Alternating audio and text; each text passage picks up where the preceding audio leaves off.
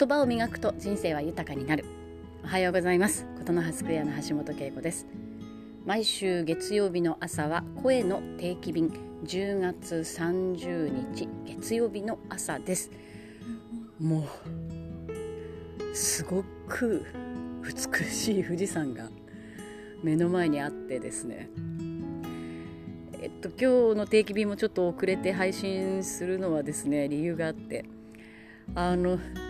ちょっとこの私も頭の使いすぎで疲れていて 朝起きられない日というのが続いていてで今日もちょっと寝坊気味でですね、まあ、得意の反省をしながらでもちょっとこう走るだけはしようかななんて思って運動場にまあふっと1時間遅れぐらいで普段よりやってきたんですけど目の前にですねそうだな。いい具合にこう雪の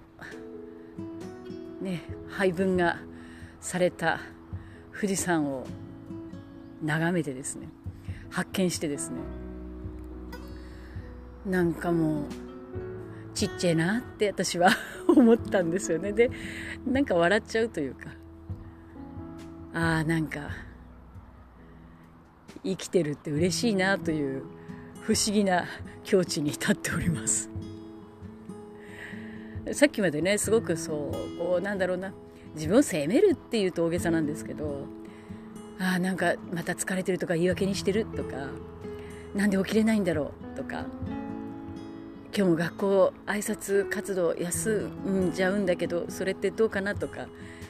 自分の約束を守れないって恥ずかしいなとかですね。なんかついついそういう負のループというか一つこううまくいかないと。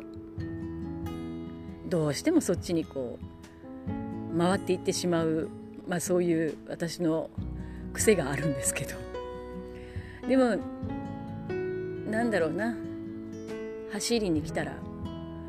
すごく美しい富士山が目の前にあってああなんかこれだけで笑えるとかあまあいいかって思えるとかなんだろうこの存在感と。今富士山を眺めながら思っています。もうこんなことで2分話しちゃいましたけど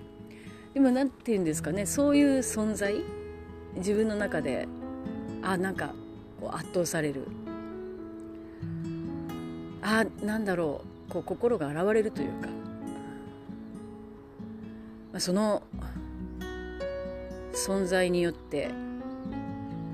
まあなんだろうな。気持ちが上に向くような思わず笑顔になっちゃうような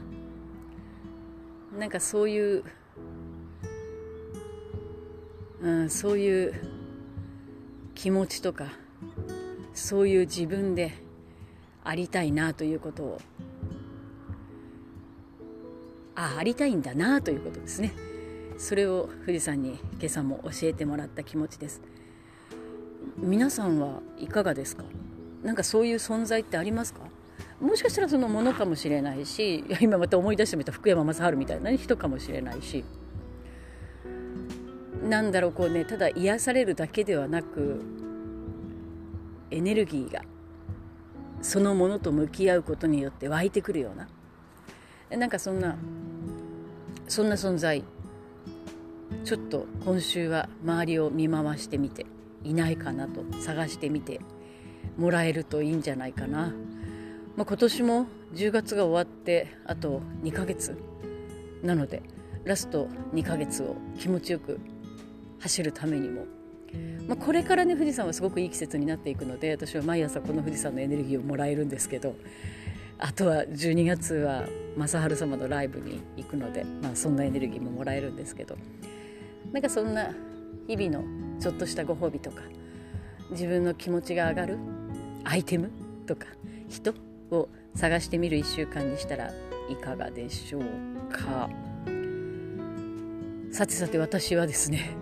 まあ、半年以上かけて準備してきた「感じて伝える草薙球場物語」というこの草薙運動公園の中にある野球場で朗読イベントをやります。それが今週末控えてます。えー、絶賛うまくいっていません。なんかなかなかですね、まあ、うまくいってないっていうかなかなかこう人を集めるというのが難しくてあの本当に心をうんまあ動かすことができる仕掛けをたくさん準備してるんですけれどもやっぱりね何でしょうね力不足を感じています。でもここからですね明日ぐらいまで、えー、大人の方でももし興味があるよっていう方11月4日と5日、ね、2日間の朗読のワークショップになりますけれども見守りながら子どもと一緒に参加してくださる方、えー、募集しますので、えー、興味がある方は是非私に声をかけてください。あの人生こんなことあるんだなっていう体験をあの用意してます。はい。えーと、球場を貸し切りますしないですよ球場貸し切るって。貸し切って。あのプロの元プロ野球選手も呼んでですね一流の声にも耳を傾けます。是非興味がある方は、えー、私に連絡をください。ということで、えー、富士山いいなという話とそして今週末よかったら来てねという PR と合わせ技で6分も喋ってしまいました。では今週も笑顔でいってらっしゃい。